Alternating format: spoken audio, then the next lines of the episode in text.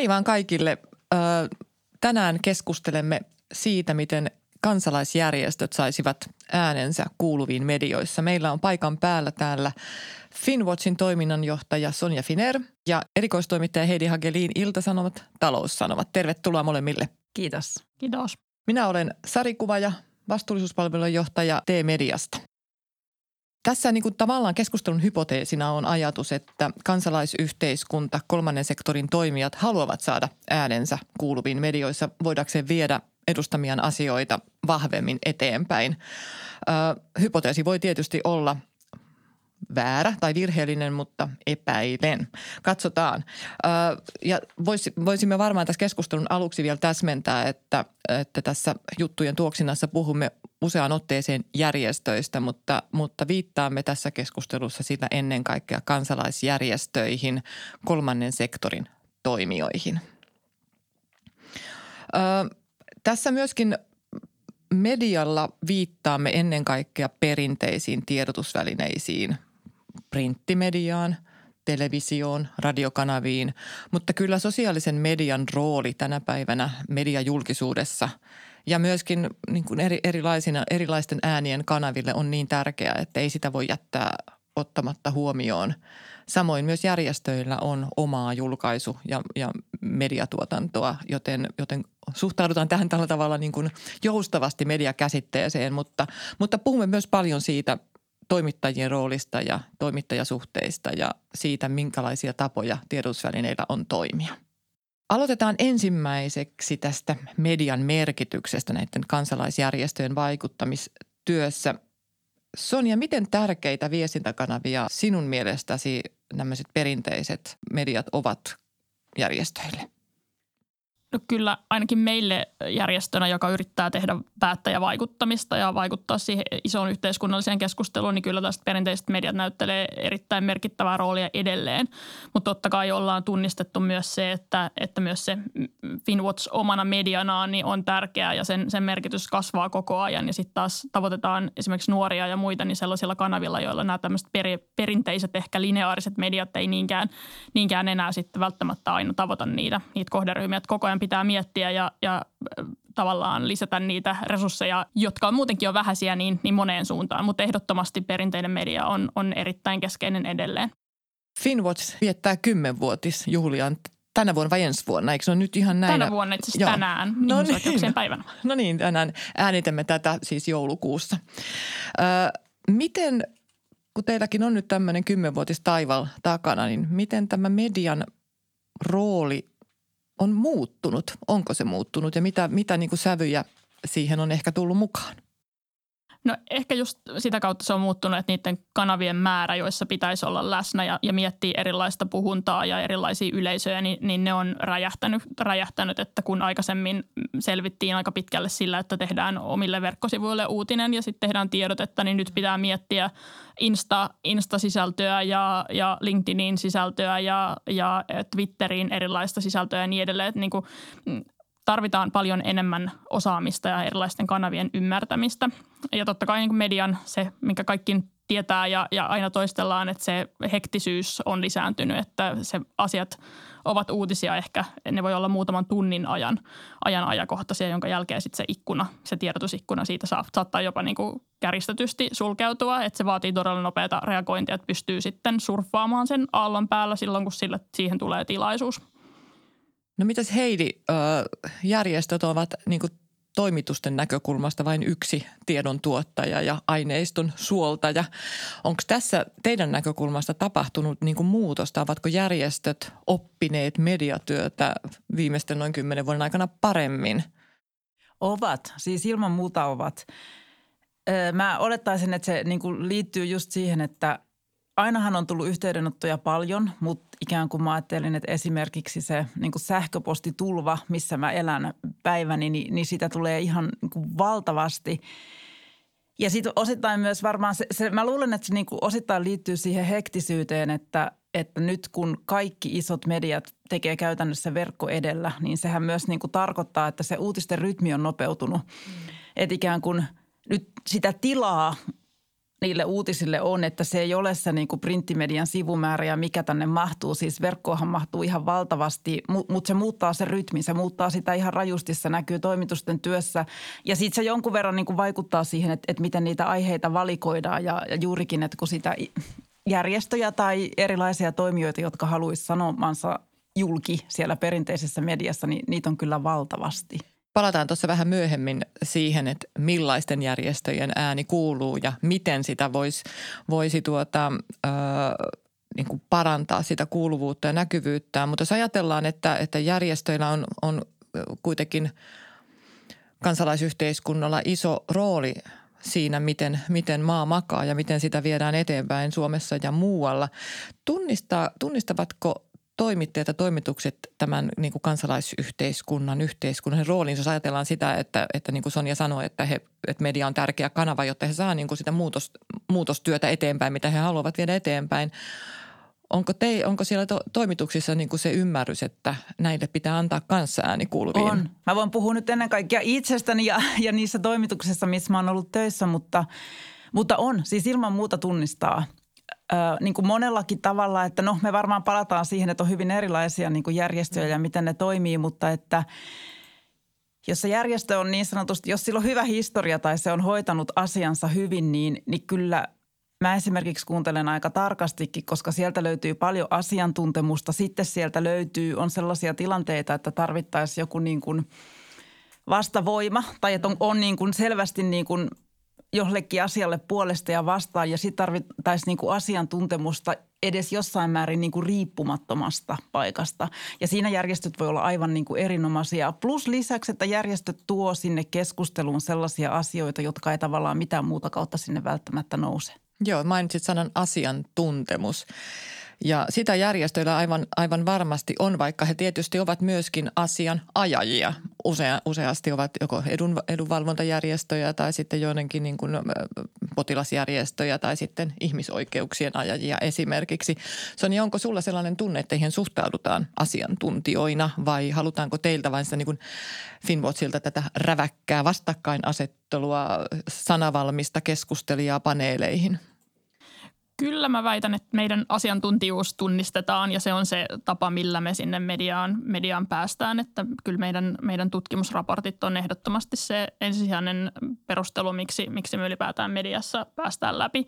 Mutta samaan aikaan niin myös jossain määrin, niin totta kai niin meillä, meidän agenda on, on poliittinen. Se ei ole puoluepoliittinen, mutta se on poliittinen, että me ajetaan muutosta yhteiskuntaan.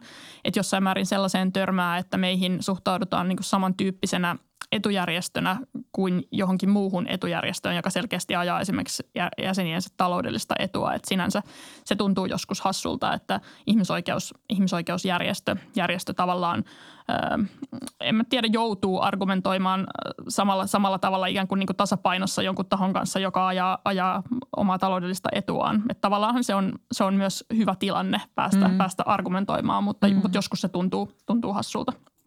Tässä te molemmat otitte esille, esille tuossa hetki sitten tämän niin kuin hektisyyden ja, ja monikanavaisuuden, multimonikanavaisuuden voisi ehkä sanoa.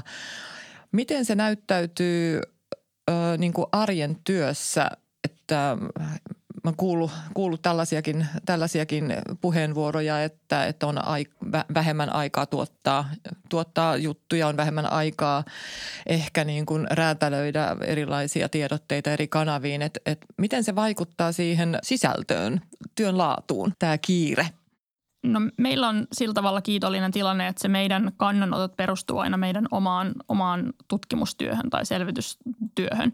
Et sitten meillä on, kun me ollaan sitä tehty ja käytetään siihen tosi iso osa meidän, meidän henkilöstöresursseista niiden raporttien tekemiseen ja niiden asioiden tutkimiseen, niin sitten meillä on ikään kuin kannat valmiina hyvin moniin yhteiskunnallisiin keskusteluihin, että on ne sitten veropolitiikkaa tai, tai ihmisoikeuksia yritystoimintaan liittyen, mitä kommentoidaan, niin silloin on helppo, helppo ottaa nopeastikin kantaa johonkin yhteiskunnalliseen asiaan, koska on tavallaan pohjana se työ, mikä on tehty ja ne kannat, mitkä on muodostettu sitten jo aikaisemmin. Että se helpottaa kyllä, että meidän ei tarvitse ruveta sitten, kun joku keskustelu on käynnissä, niin pohtimaan, että mikä meidän näkökulma tähän on, vaan silloin me voidaan, voidaan reagoida. Ja siinä varmaan ollaan ed- niin kuin mm, etulyöntiasemassa sitten moneen muuhun järjestöön, jossa ei ehkä niitä kantoja pohdittu. Mitä se kiire siellä toimituksissa teettää? Öö, kyllä se teettää. Nyt mä oon silleen – hyvä ja huono vastaaja, että, että mä oon nyt sellaisessa asemassa toimituksessa, että mä pystyn aika lailla määrittelemään omaa työtahtiani ja tekemisiäni, koska mä kirjoitan ennen kaikkea niin analyysejä, kolumneja ja pääkirjoituksia. Mutta ne ihmiset, jotka on siinä niin sanotusta uutisvuorossa, missä siis niin kuin suolletaan uutisia maailman tapahtumista, niin on siellä kiire. Se on ihan, ihan selvä, koska niin kuin juurikin niitä kanavia on niin monenlaisia. Ja tota, Ehkä mä oon silleen positiivinenkin esimerkki, että, että sitten on sellaisia ihmisiä, että, että jos mä sanon, että mä tarvitsen nyt aikaa ajatella tätä asiaa, niin, niin sekin on ihan mahdollista. Tai... Että sulle kannattaa soittaa, soittaa sellaisten, sellaisten tahojen, jotka haluaa, että on aikaa keskustella ja pohtia. Niin, tai jopa mm. niin päin, että mä otan kuulkaa ihan itse yhteyttä niin. ja sanon, että, että mä oon tehnyt sitäkin, että mä haluaisin tästä asiasta lisää tietoa, että voidaanko tavata esimerkiksi ihan taustaksi, mikä joskus herättää tyrmistystä, koska nyt ihmisten käsitys, osittain ihan oikeakin käsitys on, että kaikilla toimituksissa on jatkuvasti tosi kiire. On toki mullakin niitä hetkiä, että on kiire, mutta se ei ole se niin kuin vallitsemin tila. Okei, tuota, äh, siirrytään sitten meidän toiseen teemaan, eli, eli juuri tähän, että, että millaisten järjestöjen ääni mediassa kuuluu. Tähän voisi tietysti niin kuin vastata, että suurten järjestöjen, joilla on paljon viestintäresursseja ja isoa sanottavaa, mutta asia on ehkä vähän, toivottavasti vähän, vähän monimuotoisempi. Mutta jos mä nyt ihan heitän Heidille vaikka, että no millaisten järjestöjen ääni sinusta kuuluu ja sitten seuraavaksi mielellään sama, sama Sonjan näkökulmasta, että, että tuota, miltä se vaikuttaa, että ketkä saavat sanomisensa läpi. Mä sanoisin silleen kiteytetysti, että uskottavien ammattimaisten ja sitten sellaisten, jotka pystyy perustelemaan varsin hyvin kantansa. Et nyt Sonja on sille myös, olet valinnut tänne hyvät esimerkit, koska niin kuin Sonja tulee silleen hyvästä järjestystä, että, että sit varsinkin jos pystyy tuottamaan omaa tutkimusta tai selvitystä, niin sillä tavalla ainakin pääsee mediaan – ja sitten mä sanoisin, että myös sellaiset, jotka on jossain määrin miettinyt sen niin kuin oman strategiansa, tavallaan sen tulokulman, millä ne tulee, että, että siihen on aika valmiiksi niin kuin perusteltu se näkemys, että me ollaan tätä mieltä tästä syystä. Ja sitten jos se osuu sellaiseen niin kuin yhteiskunnalliseen hetkeen tai että sellaiselle keskustelulle on tarvetta, niin sellaiset. Ajoitus. Ajoitus. Ajoitus. Joo. Sonja, uskottavuus mainittiin. Mistä se sinun mielestäsi – syntyy ja miten se teillä näyttäytyy, että minkä tyyppiset järjestöt sitten ovat päässeet läpi teidän lisäksenne? No se uskottavuus, niin sehän vaatii valtavasti työtä ja sitten se on siitä ikävä juttu, että sen voi menettää, menettää hetkessä ja sitten sen, sen uudelleen rakentaminen vie taas vuosia ja vuosia työtä. Ja, ja siinä on hirveät paine, paineet myös meillä, että niihin faktan tarkistamisiin ja, ja korjauskierroksiin ja, ja muuhun no, niin kuin, vertaisarviointityyppiseen luentaan, niin, niin käytetään kuitenkin aika paljon aikaa, että saadaan varmistettua, että se mitä, mitä meiltä tulee ulos, niin – niin pitää paikkansa, että faktat on, on kohdillaan ja se pitää tehdä, koska, koska sitten semmoisilla hepposilla väitteillä niin niillä voi mennä ulos kerran ja sitten sen jälkeen ei, ei enää pääse uudelleen. Mutta sitten se vaatii sitä, sitä ketteryyttä ja sitä, että on oikeassa, oikeassa paikassa oikeaan aikaan ja osaa sen oman viestin ki- mm. kirjoittaa johonkin ajankohtaiseen keskusteluun. Että aika monella kansalaisjärjestöllä niin on sellaisia tulokulmia, jotka voisivat olla kiinnostavia, mutta sit sitä ei ehkä osata viestiä niin, että se ylittäisi just siinä hetkenä sen uutiskynnyksen. Että se on myös vähän semmoinen taito haistaa sitä, että missä se keskustelu menee. Onko Sonja sinulla sellainen tunne, että tätä järjestöjen niin kuin, ä, oikeassa olemista tai että onko teillä virheitä tai, tai tämmöistä, niin syynätäänkö sitä jotenkin tiheämmällä kammalla? Tai ehkä nyt voisi sanoa, että Finwatchin kaltaisten, kaltaisten aika semmoisia niin kuin, arkoja, arkojakin tai yhteiskunnallisia aiheita kaivavien ja esiin tuovien järjestöjä, niin tuleeko sellainen tunne, että teitä katsotaan tihemmällä kammalla kuin, kuin esimerkiksi vaikka yrityksiä tai, tai muita toimijoita? Joo, kyllä mä uskon, että meitä katsotaan tihemmällä, tihemmällä kammalla, että on, on niin paljon intressejä siihen löytää niistä meidän raportte, raporteista virheitä. Sitten tietenkin meillä on, meillä on omat eettiset ohjeistot ja prosessit siihen, että millä me yritetään varmistaa, että, mm. että virheitä ei päädy sinne julkaistamiin raportteihin. Että käydään yritysten kanssa dialogia ja korjauskierroksia jo ennen kuin raportit julkaistaan ja, ja niin edelleen. Mutta että on se paine, paine kova sille, että, että niitä virheitä ei saa löytyä. Finwatchin tutkimusalueet ovat usein jo valmiiksi sellaisia, niin kuin joihin sisältyy jotain jännitteitä. Te haastatte, haastatte tutkimuksilla ja raporteilla ne usein niin kuin näitä joko isoja yrityksiä tai sitten muuten tämmöisiä NS-valtaa pitäviä. Pitääkö olla näin isoja aiheita, että pääsee, pääsee niin kuin mediaan, että, että tota, pitääkö niin kuin sen järjestön imakolla aika räiskyvä ja haastava – tässä vastapainona jos ajatellaan niin että harmaa, harmaa järjestö, siis hajuton ja mauton, että mistä se syntyy se kiinnostavuus?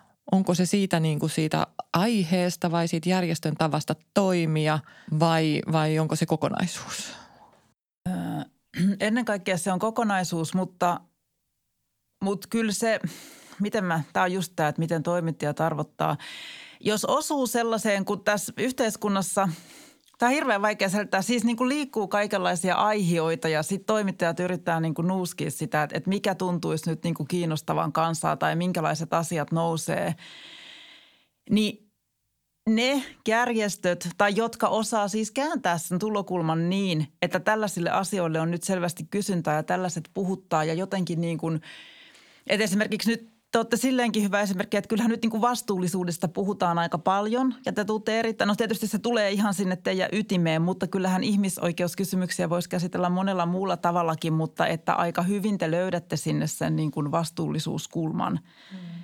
Ja sehän myös selvästi, että että luoko sen sitten media, luoko sen järjestöt vai onko se sitä ihmisistä niin kuin itsestään lähtevään se, että, että miten paljon me nyt esimerkiksi puhutaan vaatteiden vastuullisuudesta tai että niin kuin kuluttajat on aika kiinnostuneita siitä, että, että milla, millaisissa oloissa tai millaisista paikoista ne tuotteet tulee. Niin totta kai mediakin huomaa, että okei, tällaiset aihepiirit kiinnostaa, sitten ne tarttuu niihin ja sitten ne etsii sieltä niin kuin – erilaisia tulokulmia, millä sitä mm. aihetta voisi lähestyä. Mutta varmaan sitten järjestöjen kannattaa auttaa mediaa ja toimittajia löytämään niitä tulokulmia, koska niin kuin sanoit, että ihmisoikeuksiin on useita tulokulmia, varmaan vaatteettekin vastuullisuuteen moniin, moniin vastuullisuusteemoihin ja joillakin järjestöillä saattaa ensimmäiseksi tulla, että eihän meidän toiminta liity tähän mitenkään. Mutta että sitten voi just ehkä miettiä, että no mitäs meillä olisi meidän järjestöillä, meidän edustamilla asioilla tuotavaa tähän keskusteluun, että, että sillä tavalla pukea ehkä sitä omaa viestiä. Niin mä luulen, että siinä olisi niin kuin jonkun verran opittavaa, että, että ikään kuin ei ehkä osata tulla sellaisella kulmalla. Tai sitten toisinpäin toimittajat ei osaa kysyä, mutta kun toimittajalla on koko ajan se niin kuin runsauden pula, että et ei juuri ole sitä, että et mistähän mä nyt tekisin, vaan että et on niin kuin valtavasti hyviä aiheita – niin et sä sitten sellaista, mikä näyttää, että mm, no tästä nyt ehkä saisi jotain, mutta et miten mä tätä lähestyisin, niin ellei se ole joku sellainen, mistä sä ehdottomasti haluat kirjoittaa, niin, niin ethän sä sitten rupea sitä selvittämään, kun sulla on siinä kymmenen tosi hyvää aihetta mm. valmiina.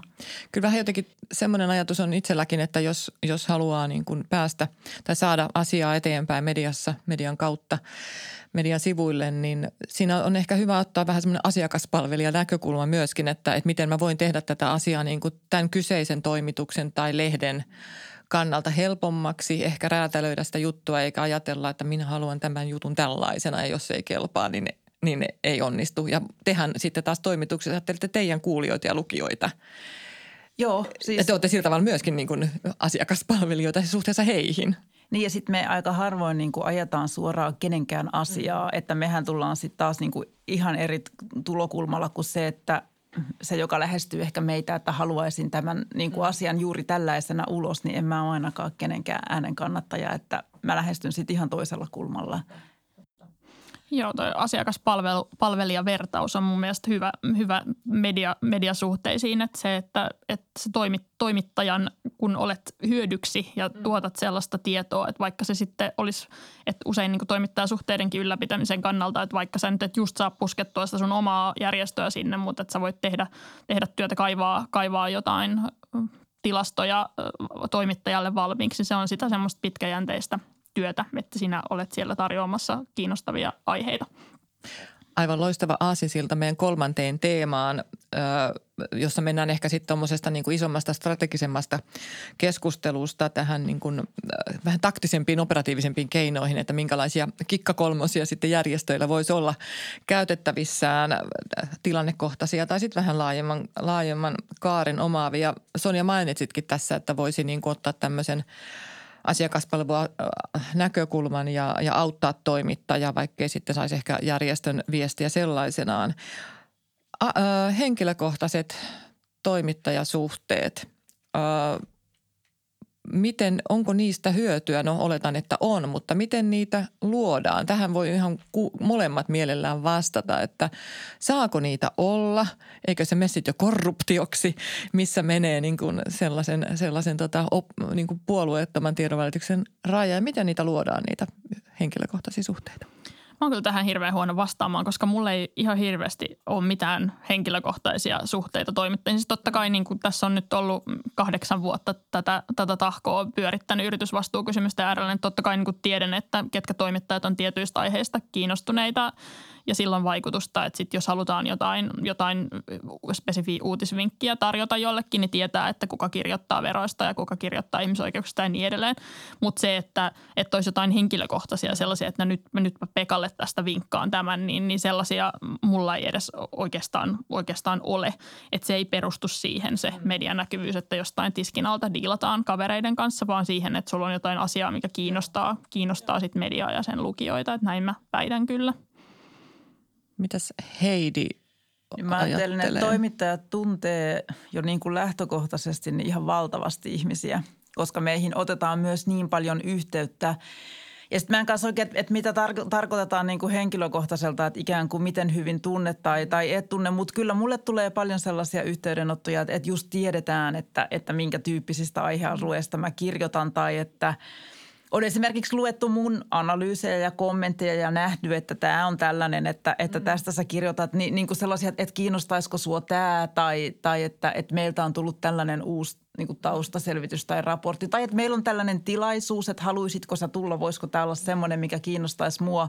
Ja osittainhan se on just tota, mitä Sonja kuvasi, että kyllähän nyt järjestöissä osataan katsoa, että kuka mistäkin aiheesta kirjoittaa – mutta ei tarvitse sella, niin kuin sellaista räiskyvyyttä, että, että pääsee läpi vaan kun tuntee toimittajan, niin ei se niin mene. Ei, se on ihan lohdullista kuulla, mutta totta kai on helpompi tietysti sitten toimia sellaisten kanssa, josta vähän tietää jo etukäteen, että, että millä tavalla, minkä tyyppistä tietoa tämä kyseinen toimittaja toivoo tai minkälaisia aiheita seuraa. Ja sitten se oli lohdullista kuulla, mitä aikaisemmin sanoit, että sulla on aikaa myös, kun tavata myöskin, vaikka ei olisi jotain uutis, uutisjuttua just siinä, siinä tota kielen päällä tai näillä näppäillä näppäimillä tulossa, vaan just näitä taustakeskusteluja, koska ne ajattomat keskustelut saattaa olla sitten kultakin kalliimpia sitten, kun on jotain on, ajankohtaista kerrottavaa. käsittelee aika isoja yhteiskunnallisia niin kuin ongelmiakin, niin, niin niihin on tosi monta tulokulmaa ja jotenkin mä haluaisin olla kartalla siitä, että edes minkälaisia, kaikenlaisia näkökohtia tiettyyn asiaan liittyy – ja sitten sen saa selville vaan niin, että kuuntelee mm. toimijoita, jotka lähestyy sitä hyvin eri kannalta, koska silloin ei ole niin sanotusti kenenkään vietävissä. Tai on ainakin tietoinen siitä, että ikään kuin minkälaisilla kaikilla näkökulmilla tätä asiaa haluttaisiin tuoda julkisuuteen tai edistää ja sitten valitsee niistä itsestään sen, mikä on jotenkin parhaiten perusteltu. Tai että voi tuoda niitä hyvin erilaisia kantoja, että nämä on tätä mieltä, mutta nämä on ihan vastakkaista ja millä perusteilla – tai paljon puhutaan siitä, että, että mediassa pääsee, pääsee parhaiten tai hyvin läpi tai paremmin läpi niin, että niin kuin ihmisten kautta selitetään ilmiöitä ja asioita. On kasvot ja tämä kertoo näin ja tälle on käynyt näin ja hänelle näin. Pitääkö laittaa oma persona peliin, jotta saa ase, niin kuin ajamansa asian näkyviin? Oletko kokenut Sonja näin? No en mä tämmöisessä perinteisessä mediaan su, su, suunnatussa tiedottamisessa tai muussa, niin että siinä se ihmisten kautta lähestyminen ehkä meidän tapauksessa tarkoittaa sitä, että me, me poimitaan ihan tarkoituksella kiinnostavia kuluttajatuotteita tai brändejä, jotka on lukijoille läheisiä ja sitä kautta me saadaan ne mediaan. Että se, on, se on ehkä se niin human interest, mitä me siinä, siinä haetaan. Että jos me halutaan puhua yritysvastuulaista tai veropolitiikan korjaamisesta, niin sitten me valitaan niin kiinnostavat yritykset, jotka tulee ihmisiä lähelle ja joihin sitten liittyy sitä ongelmatiikkaa, jonka kavulla me saadaan ne rakenteelliset ongelmat keskusteluun.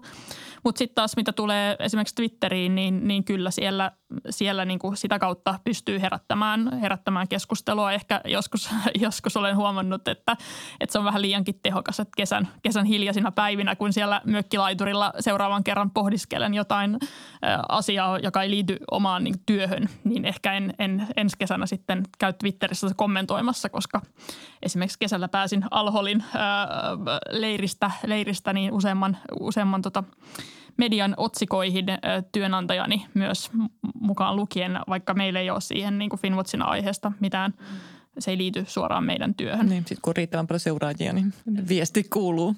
Mutta tässä tuota, mutta kyllä teidänkin työssä varmaan nostetaan ihmisiä sillä tavalla esiin, että, että tuodaan joidenkin ehkä yksilöiden tai ihmisryhmien kautta, että tämä potentiaalinen ihmisoikeusloukkaus tarkoittaa bangladesilaisen ompelijan Saaran tai Riitan tai Olivian näkökulmasta tätä ja sitten on Oliviasta kuva ja tämän tyyppistä – No meidän työssä ehkä vähemmän. Että mä tiedän, että monet järjestöt käyttää sitä, että meillä sitten taas kun me ei voida työntekijöiden kuvia, kuvia julkaista eikä mitään, koska ne tilanteet, missä me sitten tehdään, tehdään tehtaan johdon tietämättä niitä työntekijähaastatteluja, niin ne on oikeasti sellaisia, että meidän pitää miettiä työntekijöiden turvallisuutta ja joskus jopa on käynyt niin, että ne kaikkein herkullis, herkullisimmat keissit, kun me ollaan löydetty vaikka, vaikka lapsityötä jostain tehtaasta, että siellä on joku yksi tai kaksi tunnistettavaa henkilöä, jotka on alaikäisiä, niin me ollaan jätetty kokonaan kokonaan ne sitten tuomatta niin kuin julkisuuteen, koska me pelätään, että sillä voi olla seurauksia. Että se, että se, sitä me ei niinkään käytetä, niin kuin, mutta tiedän, että moni muu järjestö käyttää. En osaa sanoa, miten se mutta kaipa se toimii. Ainakin varainhankinta viestinnässä se tuntuu toimivan hyvin. Toimiiko se Heidi, onko, onko helpompi lähestyä asioita ihmisten kautta? No mä kääntäisin sen niin päin, että, että mä olen lähestynyt järjestöjä esimerkiksi, kun mä kirjoitan ennen kaikkea taloudesta. Niin siinä vaiheessa, kun kävi kaikkein kuumimmillaan tämä niin kuin pikavippi keskusteluja, että, että miten paljon suomalaisilla on maksuhäiriöitä ja mistä se mahdollisesti johtuu ja, ja niin kuin tyrkytetäänkö täällä liian helposti rahaa, jos ihmisillä on esimerkiksi niin kuin peliongelma. Ja sitten toimittajan näkökulmasta niin niin on aika vaikea lähestyä sellaista ihmistä tai niin kuin, että, että se on aika kipeä asia tulla kertomaan omilla kasvoillaan. Ja mä en missään halua toimi, niin kuin toimia niin, että sillä ihmisellä on semmoinen tunne, että, että sen pitää kertoa mulle. Niin mä oon ratkaissut tällaiset niin, että mä otan yhteyttä sellaiseen järjestöön, jonka mä tiedän auttavan tällaisia ihmisiä. Ja välitän sinne sellaisen toiveen, että mä haluaisin keskustella tällaisen ihmisen kanssa mielellään niin kuin kasvokkain, että, että se on parempi kuin puhelimessa, kun puhutaan niin vaikeasta asiasta – ja sitten kerro jo valmiiksi ne kaikki niin kuin pelisäännöt esimerkiksi, että ihmisen nimi voidaan muuttaa ja, ja että jos hänestä otetaan kuva, niin hän ei ole siinä tunnistettavissa. Ja sitten pyydän, että se järjestö etsisi mulle tällaista tai et välittäisi sellaisen tiedon, että kun ne tuntee omaa jäsenkuntaansa, että, että löytyykö sieltä nyt ketään, kuka haluaisi tällaisesta asiasta puhua. Ja että jos löytyy, niin että he voisivat välittää ne yhteystiedot mulle, niin, niin sitten mulla on sellainen tunne, että mä en ole ainakaan niin kuin painanut sen ihmisen päälle hankalassa asiassa, koska se on musta niin kuin – jotenkin sisäsiisteen tapa sitä lähestyä. Mutta tämähän on juuri sitä, mistä Sonja puhuu, että asiakaspalvelutyötä. Koska sitten taas se järjestö, joka siinä välissä oli, joka sitten auttaa tällaisten niin kuin talousvaikeuksissa olevia ihmisiä ja jolla oli aika niin kuin vahva intressi itsellä siihen, että lainsäädännön kautta pitäisi ehkä muuttua pikavippeihin. Niin tokihan he näkee, että se auttoi heitä siinä, että siitä asiasta tuli sitten itse asiassa niin kuin tosikin iso juttu, koska he löysi mulle aivan loistavan ihmisen ja sitten kun hän, se ihminen kertoi mulle elämän tarinansa, niin – Tulehan siitä koskettavampi no, heti. siitä tuli mm. koskettavampi mm. ja sitten mä pystyin kirjoittaa sen silleen, että mä pystyin kirjoittaa sinne juttuun niin kuin niin kuin yksityisen kautta yleiseen, että tälle ihmiselle kävi näin ja katsokaa, mitä meidän lainsäädäntö mahdollistaa ja että pitäisiköhän tästä puhua yhteiskunnassa vielä aika paljon enemmän. Tuota, tästä niin kuin, toimittajien halusta niin kuin löytää, löytää tavallaan niin kuin ei, ei, ei halusta löytää, vaan se, että halutaan siis saada sen järjestön toimintaa näkyväksi tai asiaa, asiaa heidän ajamansa asiaa niin kuin näkyväksi muunkin kuin sen järjestöjohdon näkökulmasta. Niin siitä on, mä ainakin niin kuin muistan paljon esimerkkejä. Olen ihan kuullutkin, että, että, että toimittajat saattaa sanoa, että no ei me olla sitä teidän toiminnanjohtajaa haluta haastatella, että voitaisiko me saada jotain kentän ääntä näkyviin. Ja jotkut järjestöt on ainakin niin kuin ratkaissut tätä haastetta myös niillä tavalla, että ne on kouluttanut omia rivijäseniään tai vapaaehtoisiaan niin kuin siitä, miten, miten toimittajien kanssa, miten annetaan haastattelun ja sulla on oikeus tarkistaa juttuja ja kaikkea tämän tyyppistä. Olisiko tällaisesta, mä uskon, että se voisi palvella myös toimituksia, että sitä järjestöä edustaa välillä joku muukin kuin se järjestöjohto. Miten, miten, mitä ajattelet Heidi? Se riippuu hirveästi, että minkä kokoinen järjestö, kun se media on silleen hyvässä ja pahassa ikävä paikka, että siellä niin sanotusti niin kuin kasvot kuluu aika nopeasti. Mm. Että, että sellainen ongelma voi olla, että, että jos on kovin pieni järjestö, niin eihän välttämättä ole kuin niin kuin muutamia työntekijöitä ja on ihan, ihan järkevää, että se on se yksi ihminen, joka sieltä tulee. Mutta sitten jos on yhtään isompi järjestö, niin oikeasti siellä on valtavan paljon asiantuntijuutta. Ja sitä mä korostaisin, että, että jos on tarjota ihminen, joka niin kuin hallitsee sen substanssin, niin, niin semmoinen on aina toimittajalle älyttömän mielenkiintoinen haastateltava, jos siis ollaan tekemisissä sen kokoisen järjestön kanssa, että se toimitusjohtaja tai toiminnanjohtaja tai edustaja – niin kävi itsekin ensin kysymässä ne tiedot siltä asiantuntijalta ja sitten mm. tulee kertoa ne sille toimittajalle, niin melkein mä sitten mieluummin puhuisin suoraan sen asiantuntijan kanssa. Miten teillä, teillä Sonja toimii tämä roolitus ja työnjako? No meillä kaikki asiantuntijat hoitaa, hoitaa itse omat mediaesiintymisensä, että, että ei ole tällaista, että se olisin minä, joka sitten käyn opettelemassa etukäteen asiantuntijoilta, että pyydetään kysymykset etukäteen ja sitten Sonja opettelee, että mitä näihin vastataan, että ei niin. Mutta totta kai mekin ollaan pieni järjestö ja, ja niin kuin sanoin, että täällä kahdeksan vuotta on, on tahkoa pyöritetty, että varmaan, varmaan se naama, naama kuluu. Mutta pitää olla sen verran mielenkiintoista sanottavaa, että sitten pääsee, pääsee uudelleen että ei ole ihmisestä kiinni, tuleeko niin. uutinen. Tuota tässä meidän, meidän polveilevan ja, ja, ja tuota, toivottavasti kuulijoita kiinnostaneen keskustelun lopuksi pyytäisin teiltä semmoista molemmilta vähän erilaista neuvoa tai kiteytystä nyt tähän keskustelun loppuun. Öö, mitä tuota Sonja sinun mielestäsi niin median toimintatavoista olisi kaikkien kansalaisjärjestöjen, jotka haluavat saada ääntään kuuluviin, niin hyvä tietää. Mikä olisi semmoinen niin yksi, kaksi kultaisinta tärkeintä asiaa? No se asia, asia sisältö ratkaisee ja sitten se ajoitus, että siinä on jotain ajankohtaista, mitä sanotaan. Ja kyllä mä edelleen korostasin, että meidän mediaympäristö muuttuu aika nopeasti, että kyllä kannattaa miettiä niitä muitakin kanavia, kanavia siihen rinnalle, että miten siellä ollaan läsnä ja miten siellä puhutaan ja mitä tavoitteita niille kanaville asetetaan. Entäs Heidi, mitä sä sanoisit sellaiselle järjestölle, jolla ei ole ihan hirvittävän paljon resursseja, toimii ehkä jollain paikkakunnalla paikallisten kysymysten ääressä. Minkälaisia keinoja heillä voisi olla saada äänensä kuuluviin? Siis sä tarkoitat sellaista niin kuin pienempää järjestöä? Esimerkiksi pienempää järjestöä, jolla olisi omasta mielestään todella tärkeää kerrottavaa.